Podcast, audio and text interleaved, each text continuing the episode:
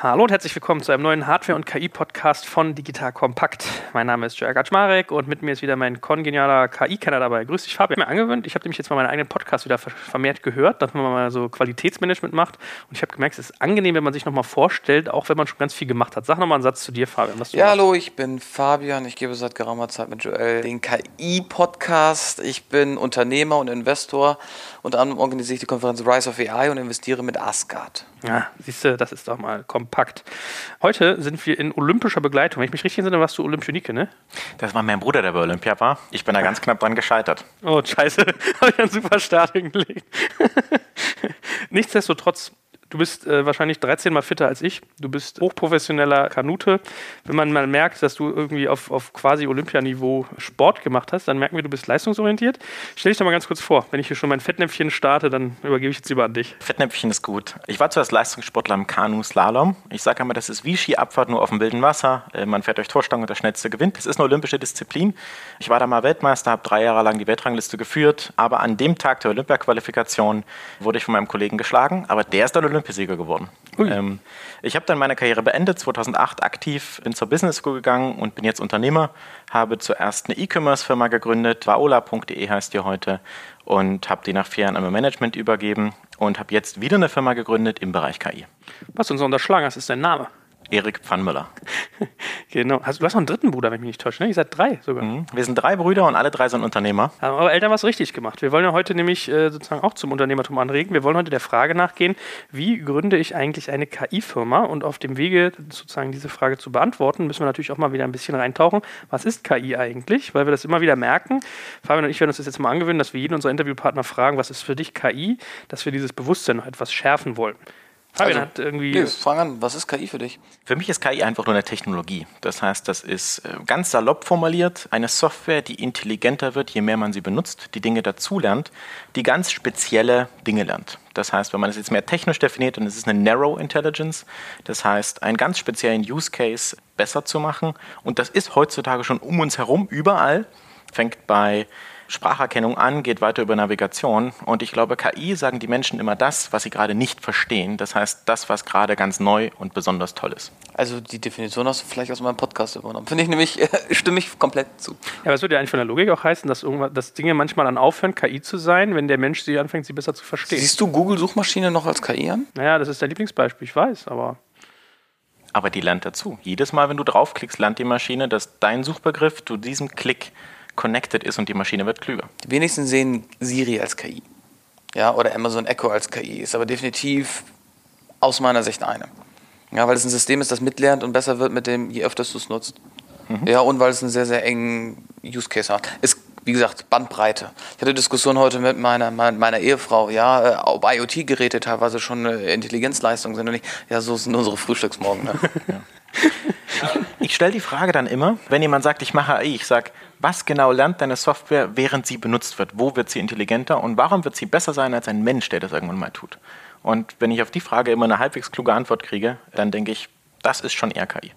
Ja, ja. Werbung. Aufgepasst! Wenn du ein B2B-Unternehmen bist, möchtest du jetzt deine Sales Pipeline mit neuen B2B-Leads füllen und dafür empfehlen wir dir unseren Partner SalesViewer. SalesViewer lässt sich total einfach erklären. SalesViewer entschlüsselt nämlich Unternehmen, die deine Webseite besuchen und zeigt diese in Klarnamen an. Du und dein Team sehen also ganz genau, wer eure Webseite besucht und wofür sich diese potenziellen KundInnen interessieren. Und dann gibst du einfach Vollgas, denn du kannst diese Unternehmen dann ja zielgenau ansprechen und einfach zu neuen KundInnen machen. Im Marketing und Vertrieb ist das also eine Wahnsinnsunterstützung für die B2B-Lead-Generierung. Deshalb nutzen schon viele Marktführer wie Stepstone, Avato Systems, Spot5, Talon One oder die Vodafone-Tochter Grand Centric SalesViewer SalesViewer und generieren damit täglich neue B2B-Leads. Und wenn das für dich interessant ist, dann teste SalesViewer doch einfach mal kostenlos. Alles, was du dafür wissen möchtest, findest du unter folgender Weiterleitung digitalkompakt.de slash salesviewer. Und wie immer verlinke ich dir das auch auf unserer Sponsorenseite unter digitalkompakt.de slash Sponsoren. Das war's mit dem Werbespot. Hast du vielleicht ein paar Beispiele, dass man das nochmal ein bisschen äh, griffig macht, was dir so einfällt, was, wo du sagen würdest, das ist für dich KI und vielleicht welche, wo du sagst, das ist nicht KI, die geben sie aber als KI aus? Ich glaube, KI ist um uns herum. Es gibt so viele verschiedene Softwares, die ich tagtäglich benutze auf meinem Smartphone, die einfach Prozesse dahinter haben. Das ist Spracherkennung, Voice-to-Text, das ist Fehlerkorrektur, die dazu lernt. Ich glaube, ich benutze jeden Tag 100 verschiedene Algorithmen, die ich als KI benutzen würde, äh, betiteln würde. Ich sage mal, was ist nicht KI? KI ist nicht, wenn Menschen etwas regelbasiert programmieren und sagen, das ist eine ganz tolle Software. Nur weil Menschen das toll programmiert haben, ist es eine tolle Software und es ist ganz super. Sie lernt aber nicht dazu, weil sie regelbasiert ist. Das heißt, KI-Systeme lernen anhand von mehr Daten und sind nicht regelbasiert. Zum Beispiel Chatbots. Es gibt viele Chatbots, die sind regelbasiert, die lernen nicht dazu, die sind fix die müssen manuell erweitert werden. Und es gibt wenige Chatbots, die lernen dazu. Die haben wiederum eine KI-Komponente dann drin. Das Einzige, was ich eigentlich am Anfang nur erwähnen wollte, ist, dass, dass Erik einen Wikipedia-Eintrag hat. Was ich ziemlich cool finde, weil ich halt, Wikipedia ist halt das Ergebnis von kollektiver Menschheitsintelligenz. Und jeder, der den Wait But Why Artikel gelesen hat über Neuralink, weiß, worauf ich anspiele, weil die KI demnächst auf das aufsetzen wird. Also die wird irgendwann, eine KI wird geht hin und nimmt sich einfach mit Wikipedia einen Bruchteil einer eines Downloads und ver, ähm, verinnerlicht das gesamte Wissen einer Menschheit. Deswegen bin ich ein großer Wikipedia-Freund. Ähm, mein Bruder hat auch einen, der ist ja auch Unternehmer, auch in der Internetbranche. Und wir haben uns gesagt, wir dürfen niemals irgendjemanden beauftragen, unseren eigenen Wikipedia-Artikel anzufassen. Und äh, unser Fünfjahresziel, unser, unser interner sportlicher Wettbewerb ist, wer mehr Aufrufe hat in fünf Jahren. Okay, das, kann, das könnt ihr aus, auslesen? Ja, Wikistats. Also ich, ich zitiere mal, Erik van Möller ist ein deutscher Slalom-Kanute, ja, und bei den Welt Kanu-Weltmeisterschaften 2007 holte er mit seinem Team den Weltmeistertitel. Also wir haben einen Weltmeister hier sitzen, wie wir schon festgestellt haben, ähm, und dann steht da weitere Tätigkeiten. Das heißt, noch stehst du als Sportler im Vordergrund, jedenfalls im Wissen der Menschheit, nicht als Unternehmer. Aber das ist ja auch ein längeres Thema, Unternehmertum kommt ja jetzt.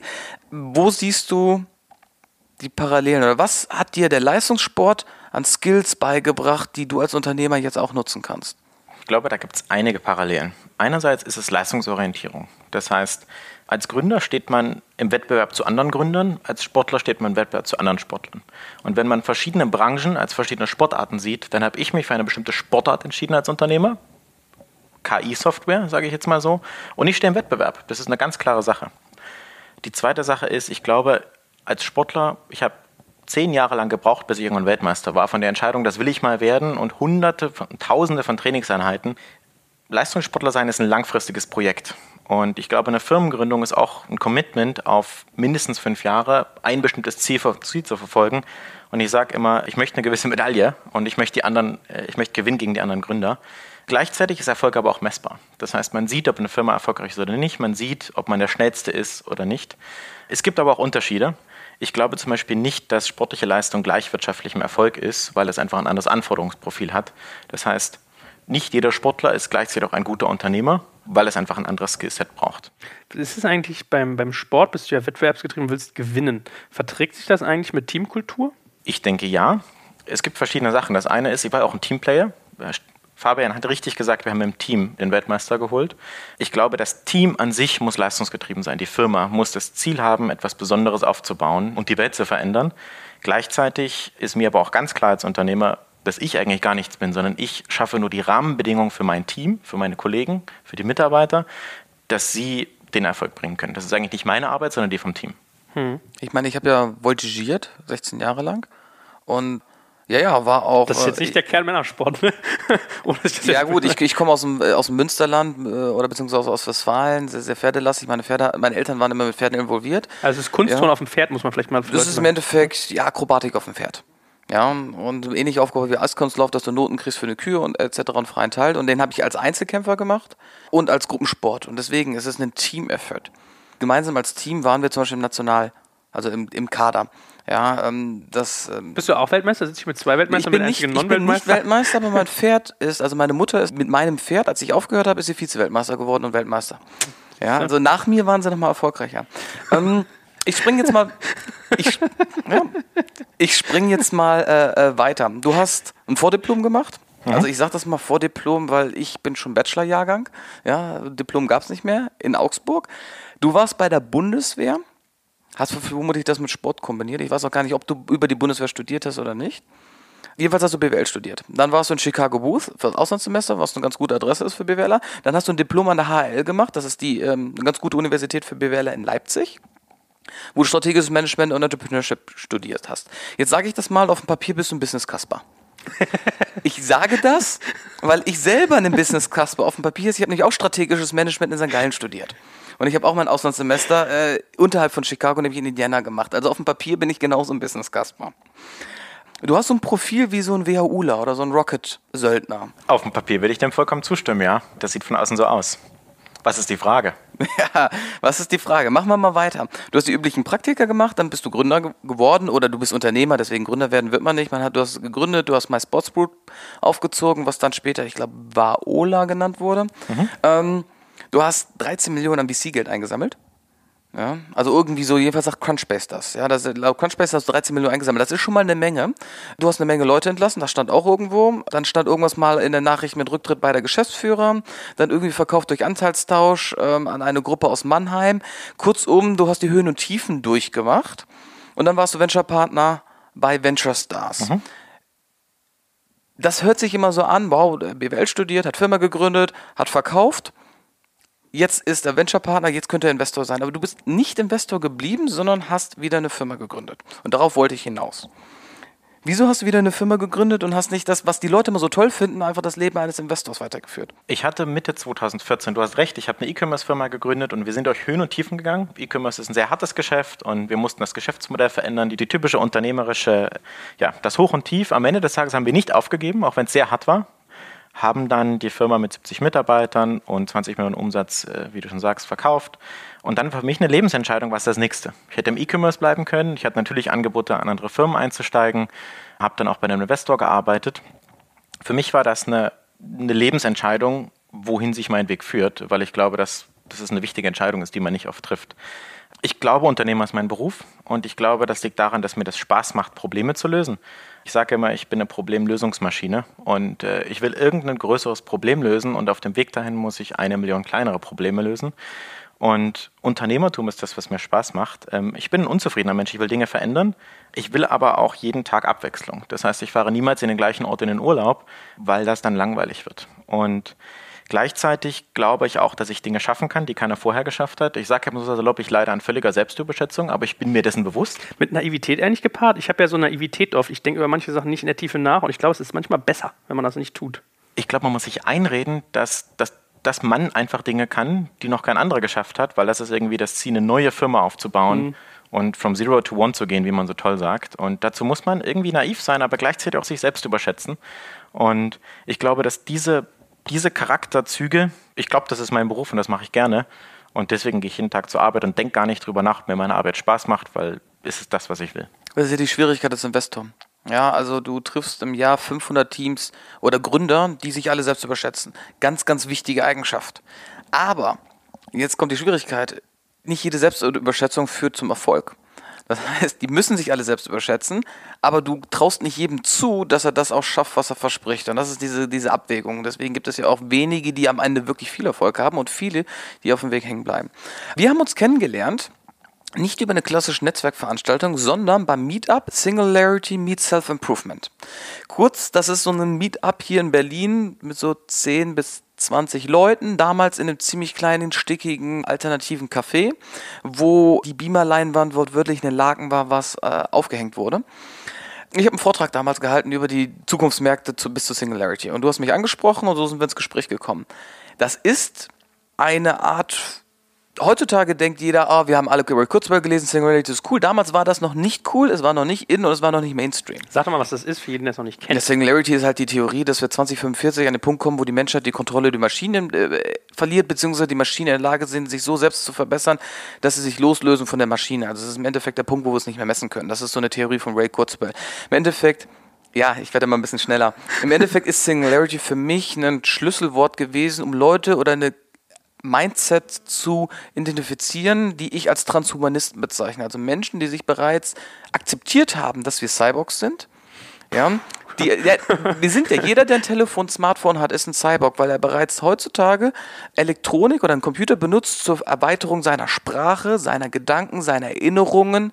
Ähm, keiner von uns ist, also würde ohne Technologie heute noch leben wollen. Das macht uns bereits zum Cyborg.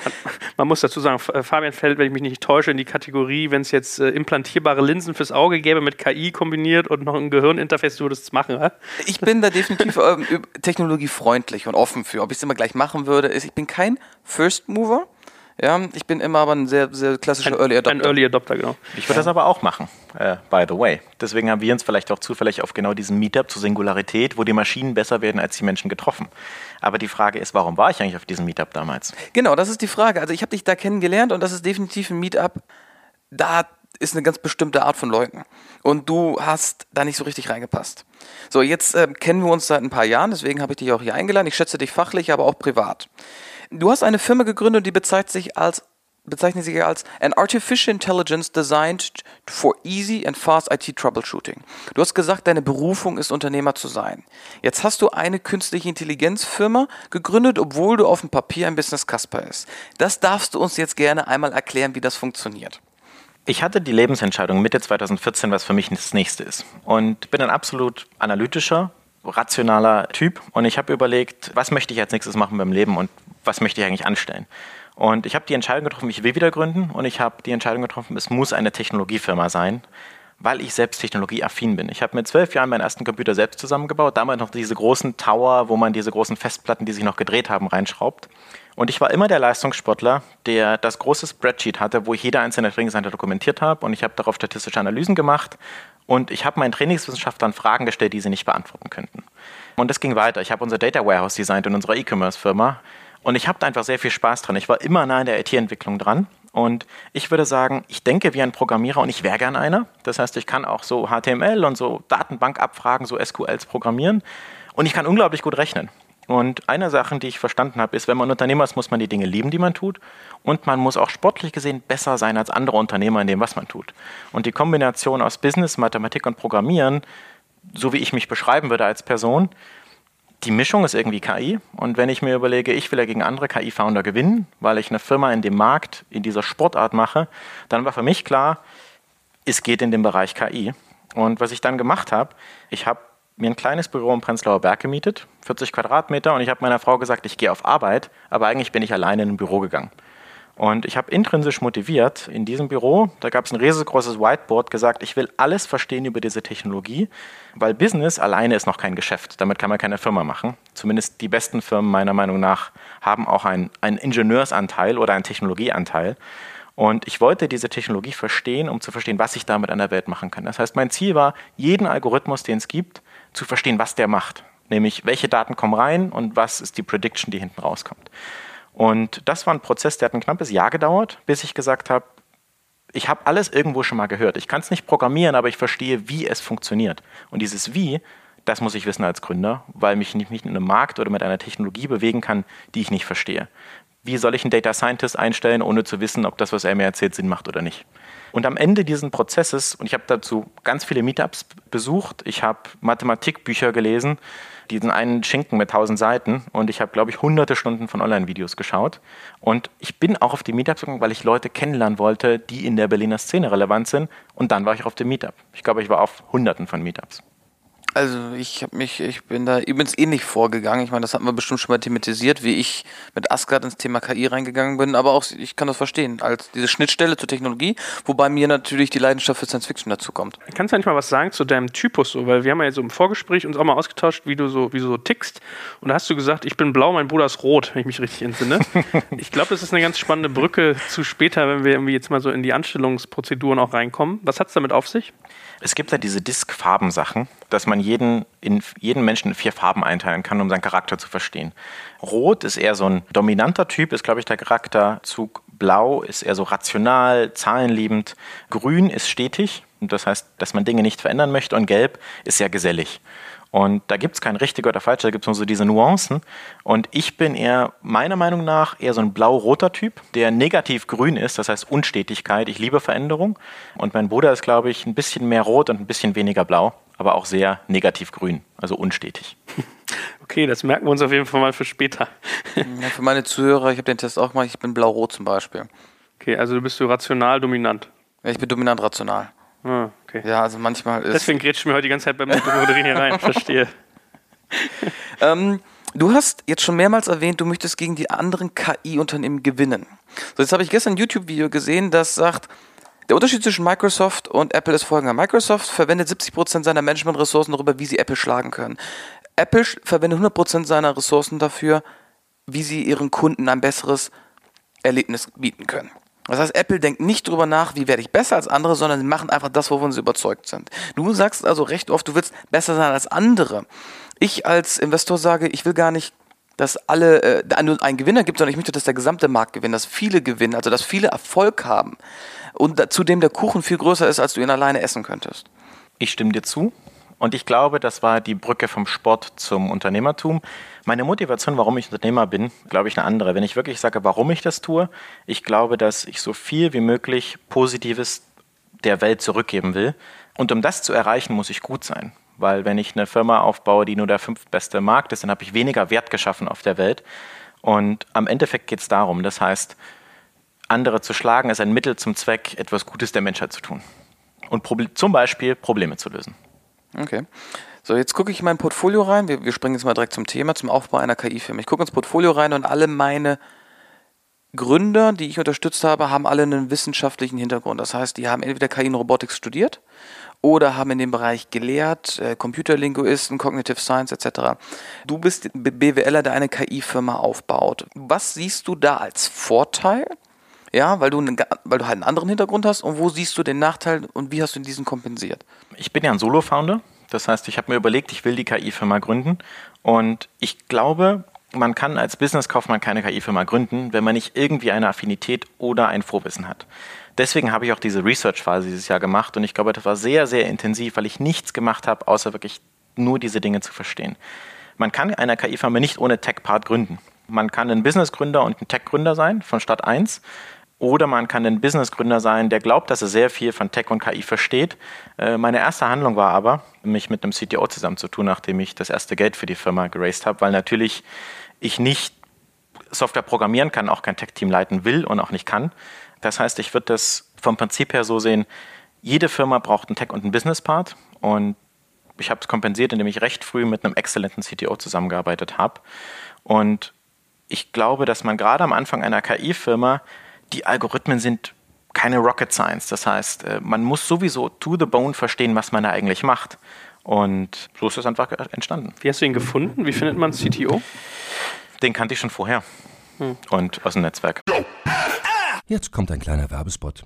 Aufgepasst! Heute gibt's Werbung in eigener Sache. Wir wollen dich nämlich besser kennenlernen, weil viele hören Woche für Woche unseren Podcast und dabei wissen wir gar nicht immer, wer genau diese Leute sind. Und natürlich wollen wir ja aber wissen, wer du bist, um unseren Inhalt auch an deinen Interessen ausrichten zu können. Und um das zu ändern, habe ich eine Umfrage vorbereitet. Dort kannst du uns erzählen, wer du bist und wofür du dich interessierst. Und was du davon hast, naja, ich meine, je besser wir dich kennen, desto besser können wir unseren Podcast an deine Bedürfnisse anpassen. Und dann spreche ich auch keine Werbung mehr für Penispuppen und Online-Casinos ein, wo dich womöglich ganz andere Dinge interessieren. Nein, kleiner Spaß und trotzdem, du tauscht fünf bis zehn Minuten deiner Zeit gegen viele Stunden noch bessere Unterhaltung und Tiefenwissen in der Digitalwirtschaft. Klingt für mich nach einer Win-Win-Situation und geh doch also daher mal auf die Seite digitalkompakt.de/slash Umfrage. Fülle diese nach bestem Wissen und Gewissen aus und freue dich in Zukunft auf noch besseren Content auf Digital Kompakt. Ende der Werbung. Und zweite Frage, die ich jetzt als Gründer gestellt hätte, ist, wie raise ich äh, Geld für ein Produkt, was es nicht gibt und wo sozusagen der Technikpartner komplett fehlt? Ich bin auf einem Meetup gegangen, da habe ich einen Programmierer kennengelernt, der gerade von der Uni kam, der Junior war und der da auch einen Teil KI studiert hat und sich ein bisschen damit auskannte. Mit dem habe ich ein Mini-MVP gebaut und jetzt nach über einem Jahr kann ich sagen, das war wirklich ein Mini-MVP. Und das war eine Website, die hat funktioniert, hat das Prinzip erklärt. Und damit habe ich eine Präsentation gemacht und eine Business Presentation und habe die Vision erklärt und wo das Problem ist. Und mit dem MVP kann ich sagen, dass es grundsätzlich funktioniert. Und dann habe ich eine Seed-Runde gemacht. Jetzt muss ich dazu ergänzen, dass natürlich ein Großteil der Seed-Runde auch aus deinem Fonds war, wo du involviert bist. Das sage ich jetzt fairer halber, damit die Gründer da draußen, die das ja. erste Mal anfangen, denken, es ist so einfach. Ja, also das unter anderem hast du es auch geschafft, weil du schon vorher Firmen gegründet hast, verkauft hast, also einen ganzen Tracker vorzuweisen hast und natürlich ein Netzwerk aufgebaut hast. Ja, das, den Disclaimer hätte ich dann sowieso noch im nächsten Satz gemacht. Die Seed-Runde war geprägt durch sehr viel Vertrauen, weil das der Fonds war, für den ich auch von Venture Stars aus München, einem Company Builder, der auch zu einem, zu einem Drittel von meinem, meinem Bruder gehört. Da war Vertrauen im Spiel, aber ich hätte das Geld auch am Markt bekommen, nur vielleicht zu anderen Konditionen oder weniger Geld, aber man kann äh, mit einer Idee, das macht jede Firma, die noch nichts hat, mit einer Idee eine Seed-Finanzierung raisen. Und dazu muss man natürlich das schon mal gemacht haben, das hilft, da, damit man mehr Vertrauen kriegt von den Investoren und man muss auch wissen, wie es funktioniert. Also ich stimme dem zu, aber das haben wir schon mal den ersten Punkt. Du hast MVP gebaut, Geld eingesammelt. So wie wenn, wenn wir ein Buch schreiben würden darüber, eigentlich der richtige Weg dahin ist. Und du hast mhm. dich analytisch damit beschäftigt, du hast den CTO geholt. Jetzt sagst du, du hast einen Spitzen-CTO. Was ist denn für dich ein Spitzen-CTO? Oder das ist eine Teamkomponente. By the way, wir müssen mal sagen, MVP, für jeden, der es noch nicht so gehört hat, ich versuche mal den Übersetzer zu nehmen, bedeutet Minimum Viable Product, also ein erstes basisfunktionierendes Produkt. So, und jetzt CTO, bitte. Ich glaube, ich würde die Frage abstrakt beantworten. Was ist ein exzellenter Co-Founder, Schrägstrich, C-Level-Mitarbeiter? Das sind Leute, die an die Vision glauben und nicht fürs Geld arbeiten. Das sind Leute, die fachlich Erfahrung haben, schon mal ein Team geführt haben, schon mal eine, eine Technologie bezogen auf einen CTO, schon mal 15 Leute geführt haben, äh, schon mal eine hochskalierende Technologiearchitektur aufgebaut haben, einfach zehn Jahre Erfahrung haben in dem, was sie tun. Und am Ende des Tages ist ganz wichtig, mit den frühen C-Levels zusammenzuarbeiten, CTO oder Head of Sales oder Head of Product, das sind einfach Personen, mit denen man mehr Zeit verbringt als mit meiner Ehefrau. Und da ist eine persönliche Komponente und die, die Motivation, warum man das machen will, ist eigentlich das Wichtigere. Es geht wieder mal so ein bisschen weiter deinen Werdegang. Also es ist ja wirklich ganz spannend, dass sozusagen diese, diese Schritthaftigkeit dessen nachzuvollziehen. Also Minimum Viable Product, Tech-Kompetenz hochgezogen, wie ging es dann für euch weiter? Wir haben im Dezember 2015 die Finanzierung gemacht und im Januar kam dann mein CTO-Co-Gründer dazu. Sag mal seinen Namen. Äh, Jürgen Vogel, äh, ah. super Typ. Den ähm, kenne ich sogar. Was sagen wir, irgendwas sagt mir der Name. Was hat der vorher gemacht? Wir haben vorher auch schon zusammengearbeitet bei meiner E-Commerce-Firma. Ah. Er war das CTO, als ich operativ aber schon raus war.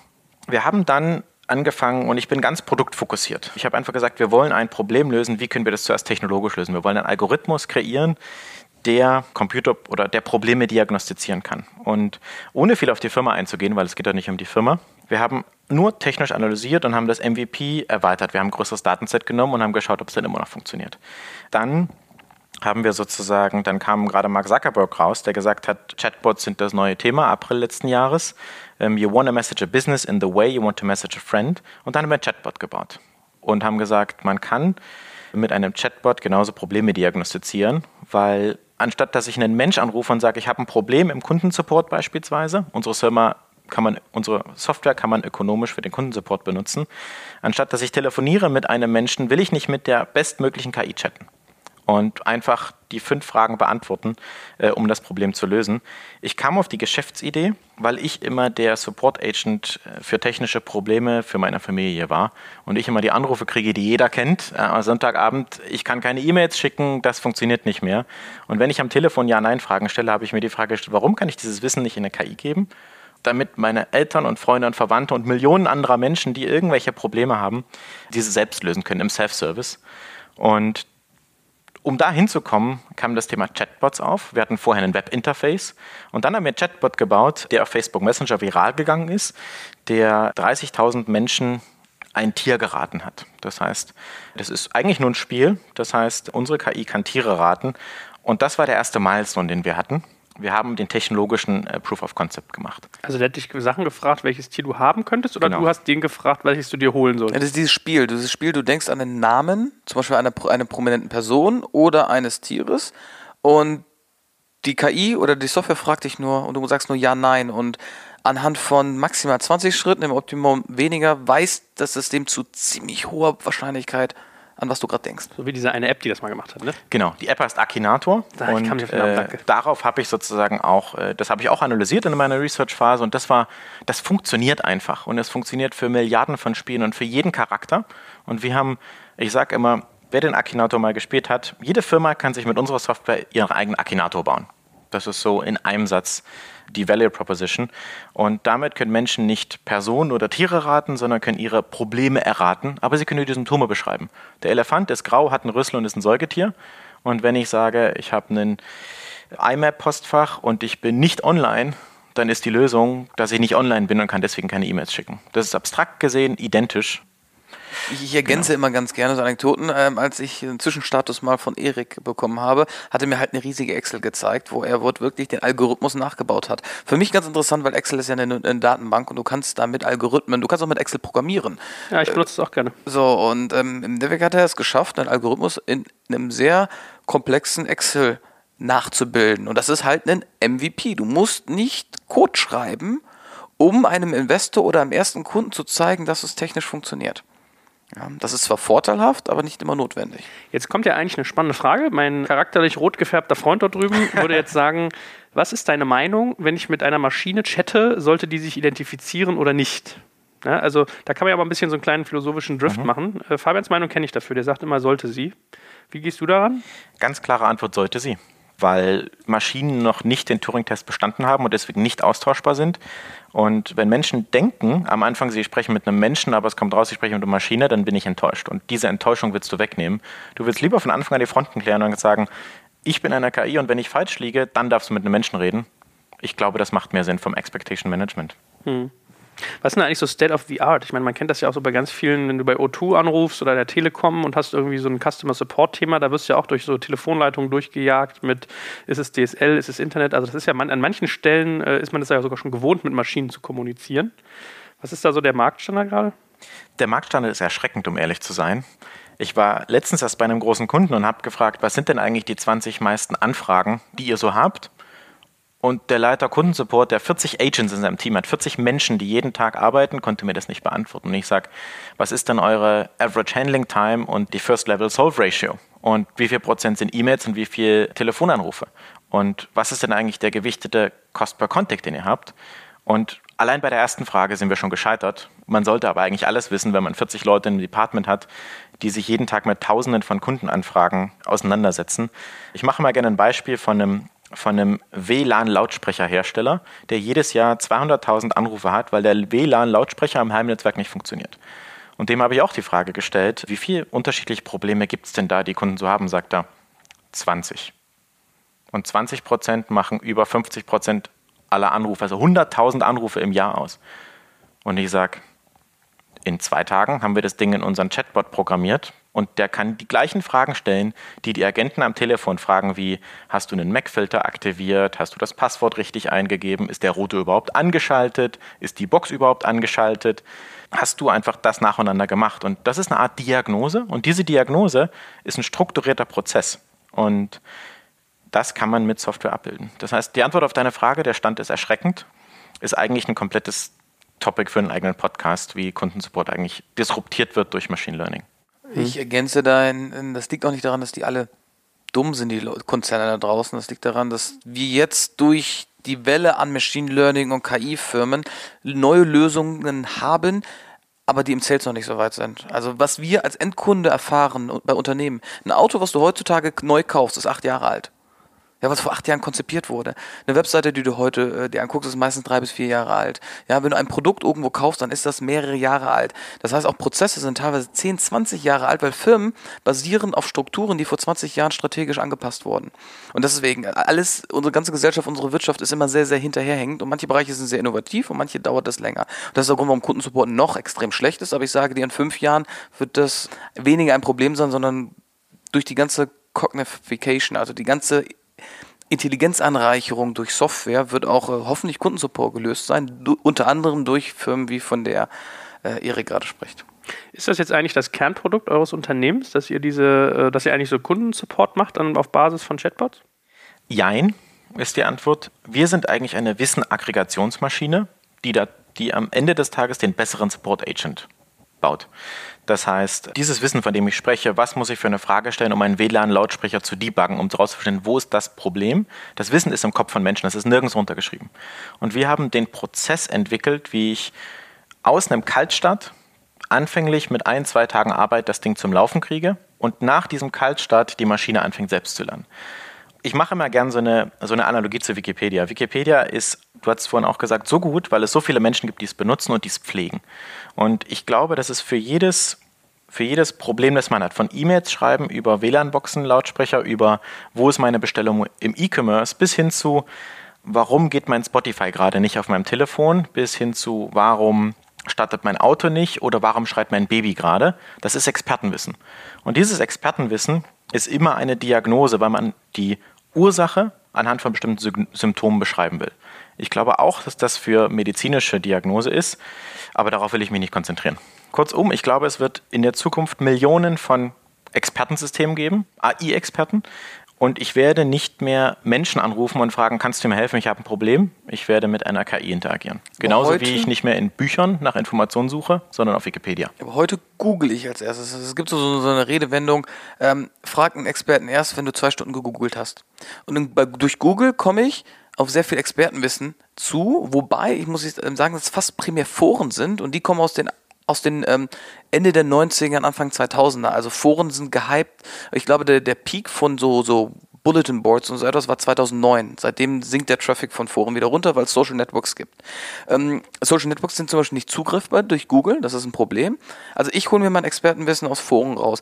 Wie machst du dein Wissen zugreifbar für die Leute, die gar nicht wissen, dass du existierst und eine Frage haben, weil das ist ja ein extremes Longtail. Ich würde dir zuerst widersprechen, dass Google kein Expertenwissen uns bringt. Du kannst an Google eine Anfrage stellen und du kriegst eine Antwort. Das ist ein einschrittiger Prozess und du musst wissen, wonach du suchst. Ich mache ein Beispiel. Ich hatte ein Problem mit meinem Spotify-Telefon und während ich Musik über Spotify gehört habe, ist mein Telefon ganz heiß geworden und die Batterie runtergegangen. Und ich habe gegoogelt Spotify Battery Drainage und ich habe eine Million Ergebnisse bekommen.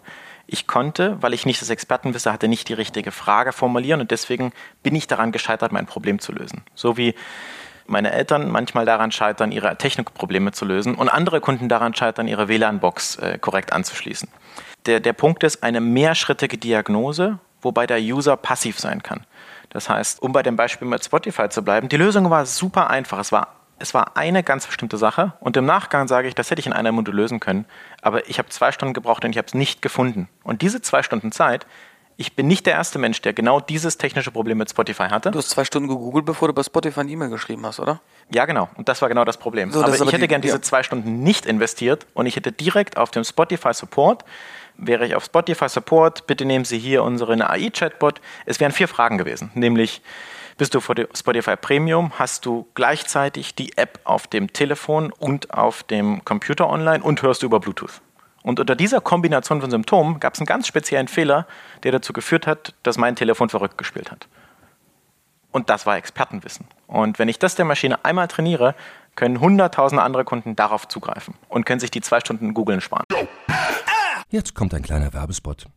Aufgepasst! Wusstest du, dass HR-Teams heutzutage mit mehr Aufgaben denn je konfrontiert sind? In der aktuellen Studie HR Trends, die Zukunft der Personalarbeit 2024 von Sage, wurden HR-Teams aus sieben verschiedenen Ländern und über 20 Branchen befragt, um top aktuelle Insights in der Entwicklung des Personalwesens zu geben. Sage entwickelt HR-Tools und Software für dein Unternehmen, um Lohnabrechnungen, Personalmanagement, Buchhaltung und mehr zu vereinfachen. So, und die Studie von Sage zeigt unter anderem, dass ganze 91% der HR-Teams angeben, dass ihre Arbeit Arbeitsbelastung im letzten Jahr zugenommen hat, aber gleichzeitig glauben 79 Prozent der Befragten, dass Automatisierung ihre Prozesse zukünftig verbessern und Zeit sparen kann. Ebenfalls spielt auch KI eine große Rolle. Derzeit nutzen etwa ein Drittel bereits Chatbots wie ChatGPT in ihren Prozessen und circa drei Viertel der PersonalleiterInnen sind sich bereits sicher, dass KI die Arbeitsweise im HR revolutionieren wird. Du merkst, die Studie ist vollgepackt mit Statistiken, überraschenden Erkenntnissen und Tipps für HR-Führungskräfte, die vorankommen wollen und zeigt eine Momentaufnahme der sich stetig wandelnden Rolle von HR heute. Am besten schaust du dir die Studie HR-Trends, die Zukunft der Personalarbeit 2024 selbst an. Unter digitalkompakt.de slash Sage, S-A-G-E, kannst du sie dir komplett kostenlos herunterladen. Und wie immer findest du alle Infos auch auf unserer Sponsorenseite unter digitalkompakt.de slash Sponsoren. Werbung Ende. Aber das ist ja, also ich verstehe das Prinzip, das kannst du ja wirklich auf alles im Leben übertragen. Mhm. Also wenn wir jetzt mal medizinisch gesprochen irgendwie bleiben, dann ist das ja eigentlich eine Anamnese, die du machst, also mhm. eine Bestandsaufnahme. Und eine Diagnose funktioniert dann ja so ein bisschen nach Entscheidungsbäumen. Also eigentlich musst du irgendwie hingehen und sagen, ich baue einen Entscheidungsbaum bis zu einem bestimmten Typus und musst dann schaffen, dass dieser Entscheidungsbaum auch aktuell gehalten wird, weil sagen wir mal, die bringen eine neue Softwareversion raus, dann ist deine Spotify-Information vom Tag A veraltet im Vergleich zum Tag B. Und genau das ist das, was unsere Software leisten kann. Ich sage immer, stell dir das wie einen riesigen Entscheidungsbaum vor. Den können sich Menschen weder vorstellen noch aufzeichnen, aber die Software kann ihn berechnen. Und jede Interaktion mit dem Chatbot, mit dem Experten verändert den Baum, weil die Maschine Wahrscheinlichkeiten von Problemen lernt und sie wird auf die wahrscheinlichen Probleme eher hinweisen, damit man schnell ist. Und sie lernt auch die Antworten, die Nutzer geben, zu bestimmten Problemen. Brauchst du eine bestimmte Masse an Daten, damit das besonders gut funktioniert? Je mehr man das benutzt, desto besser funktioniert es. Wir haben aber wie jede, wie jede Machine Learning Company eine Kaltstartproblematik. Das heißt, wie kommt man zu den ersten sinnvollen Ergebnissen? Und wir haben uns nicht dazu entschieden, wie andere, äh, einfach Daten zu crunchen, weil dieses, dieses Wissen ist nicht existent, das ist in den Köpfen von Menschen. Und deswegen bitten wir Menschen, gerade zum Beispiel die Support Agents von Spotify, um jetzt bei diesem Beispiel zu bleiben, alle Probleme, die in den letzten drei Wochen aufgetaucht sind, einmal runterzuschreiben und die, die in unser System zu trainieren. Das heißt, wir starten mit Menschen und danach übernimmt die KI. Wenn ich das mir jetzt so anhöre, dann habt ihr eigentlich eine Good Old AI gebaut. Also der Good Old AI sind die regelbasierten KI-Systeme aus den 70er, 80er und 90ern, die es gab, bevor neuronale Netze populär wurden. Jetzt habt, habt ihr das nicht. Jetzt erklär uns doch mal bitte, was ist heute anders als früher? Weil Entscheidungsbäume zu entwickeln, so Regeln aufzustellen, die sich adoptiv anpassen, das gibt es schon seit 30, 40 Jahren technologisch. Warum sollte es denn jetzt funktionieren? Also was sind jetzt die Faktoren, die anders sind als vor, ja, vorher? Da gibt es eine zweigeteilte Antwort. Die erste Antwort ist, ähm, wir bauen eigentlich keine Entscheidungsbäume, aber man kann sich als Mensch so gut visualisieren. Eigentlich errechnen wir in Echtzeit Wahrscheinlichkeiten auf Probleme anhand von Symptomen. Und man kann sich das als Baum vorstellen, weil Menschen so denken. Und wir benutzen auch Logik aus Entscheidungsbäumen. Das ist aber nur ein anderer Algorithmus. Und ich glaube, die Frage stellt sich, welcher Algorithmustyp ist eigentlich der richtige und mit welchem Algorithmustyp kann ich das Problem, das ich lösen will, am besten lösen. Deep Learning ist nicht die allumfassende Waffe für alle Dinge, weil für Deep Learning braucht man viele, viele Datensätze. Ich weiß zum Beispiel, dass wenn wir ein großes Projekt haben, das 10, 20, 30, 50.000 gespielte Spiele hat, dann habe ich strukturierte Daten und die werden wir in ein Neural Net feeden und das Neural Net wird besser performen als ein Kaltstart-Entscheidungsbaum-Naiv-Base-Algorithmus. Das ist aber nur eine Frage von Mathematik oder ein bisschen die Software umbauen. Das ist für mich keine Frage, ob das funktioniert. Aber warum jetzt und nicht schon vor 20 Jahren? Einerseits hat man vor 20 Jahren äh, nicht die Computational Power gemacht. Wir simulieren im Hintergrund diesen kompletten Baum, wenn man sich das so vorstellt. Und die C heutzutage ist das iPhone schneller als der größte Supercomputer vor 20 Jahren. Wir haben Zugriff auf, auf auf Software-Sachen und wir können mit einem ganz kleinen Team exzellente Software entwickeln, weil der komplette Tech-Stack commodified wurde. Das heißt, wir können in einem Tag eine Serverarchitektur aufsetzen und können auf Libraries zurückgreifen, die schon existieren. Es ist viel einfacher geworden und wir haben die Ressourcen dafür. Das heißt, technisch die Computer sind schnell genug. Also wir reden davon, dass es mehr Open Source gibt, mehr Fortschritt in den ganzen Frameworks und Architekturen und Tools.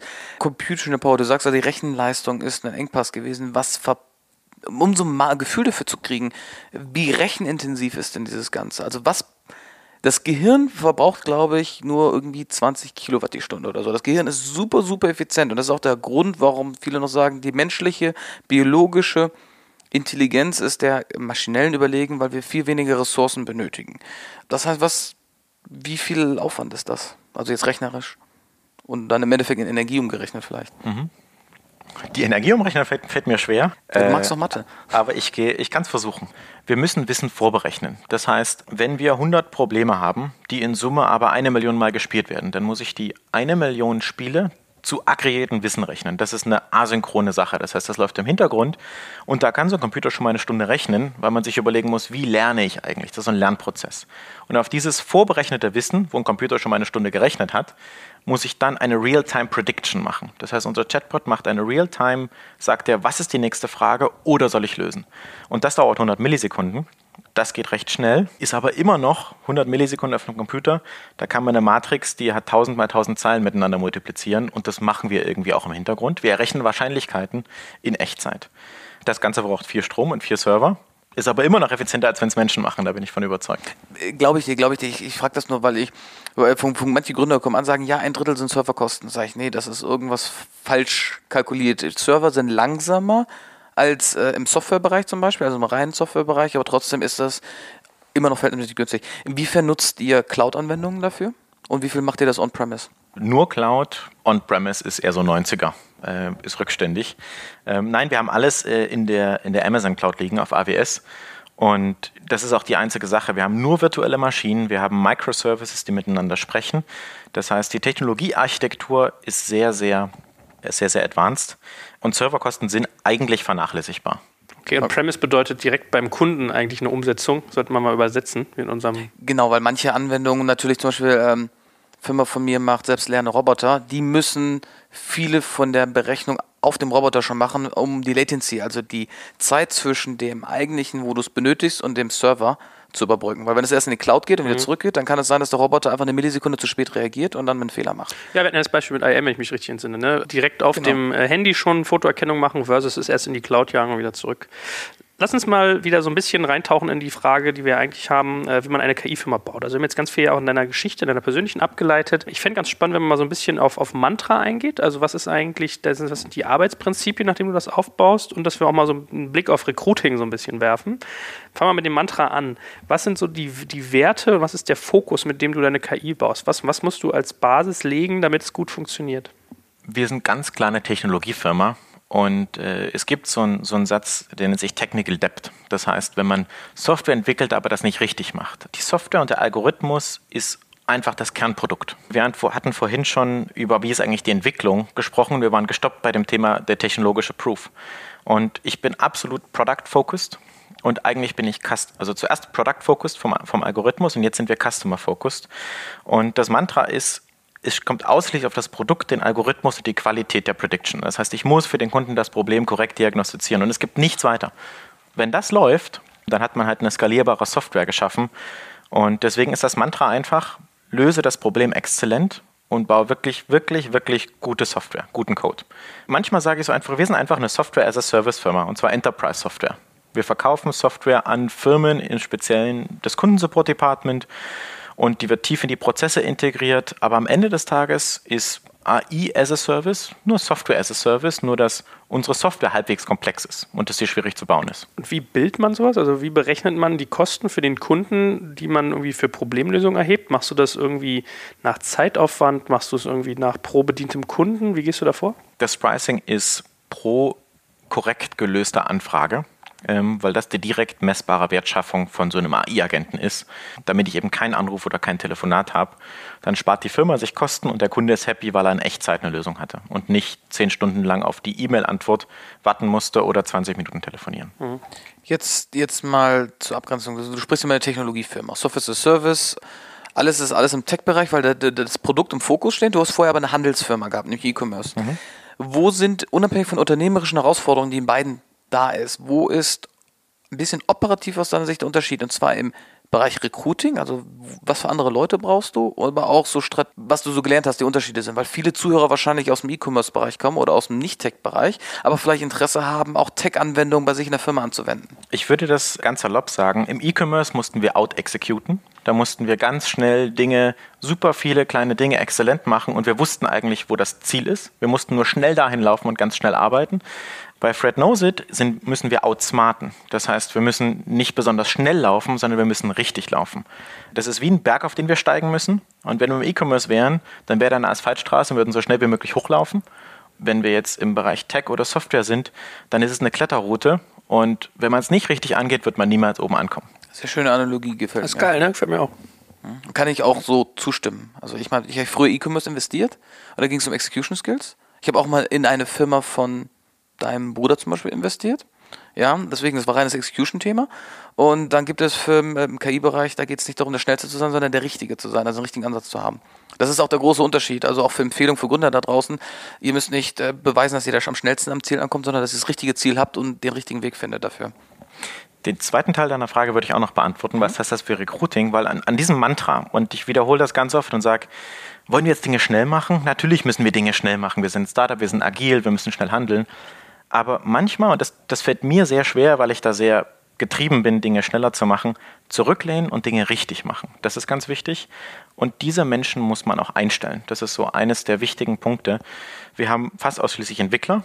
Das heißt, es gibt Entwickler, die einfach nur so ein bisschen schnell programmieren. Es gibt welche, die intensiv über Architektur nachdenken, die, die strukturell den richtigen Programmiercode schreiben. Und dieses Mindset, ich will strukturell das Richtige machen und nicht besonders schnell sein, das ist wichtig. Und darauf lege ich auch viel Wert.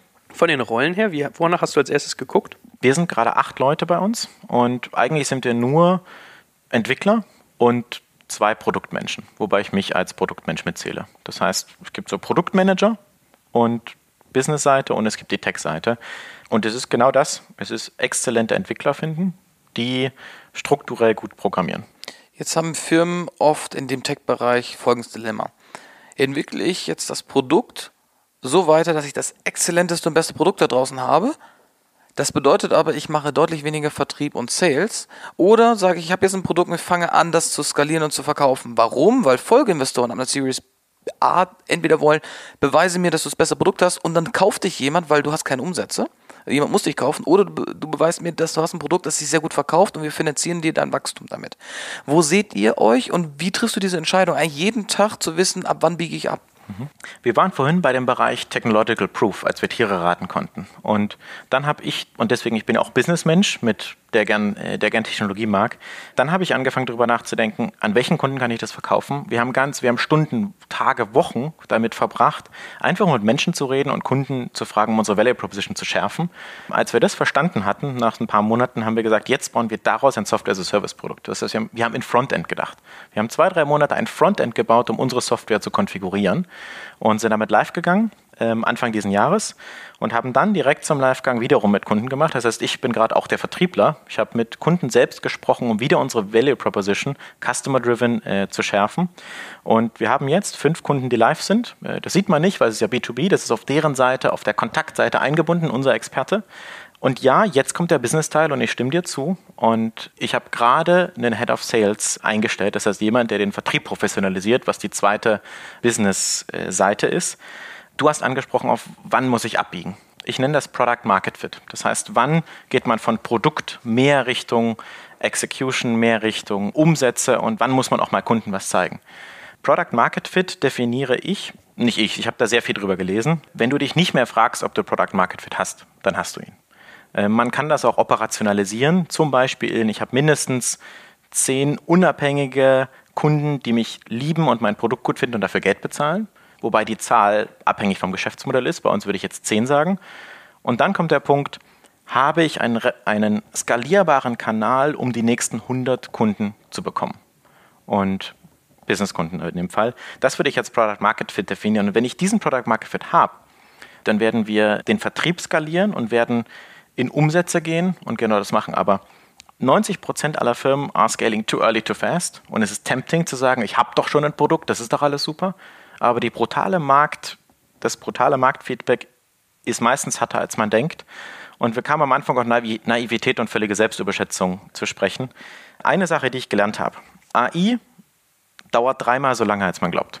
Das heißt, wenn man sich überlegt, dass man, dass man Geld braucht für eine AI-Firma und man hat einen Plan, dass man vielleicht sechs Monate braucht, um das Produkt zu entwickeln, dann dauert es die dreifache Zeit, weil es, es ist echt schwierige Software und es dauert länger und es ist schwieriger. Das kann ich nur bestätigen.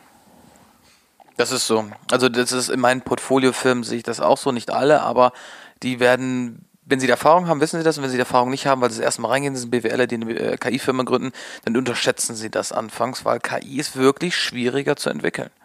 Es ist halt komplexer, besonders weil du halt nicht so einfach Regeln hast, sondern weil das System ja mitlernen soll. Und manche Systeme sind innerhalb von ein paar Tagen am Ergebnis, wo du nicht gerechnet hast und sind schneller, aber manchmal dauert es deutlich, deutlich länger. Besonders weil du auch viel testest, was du nicht benutzen kannst.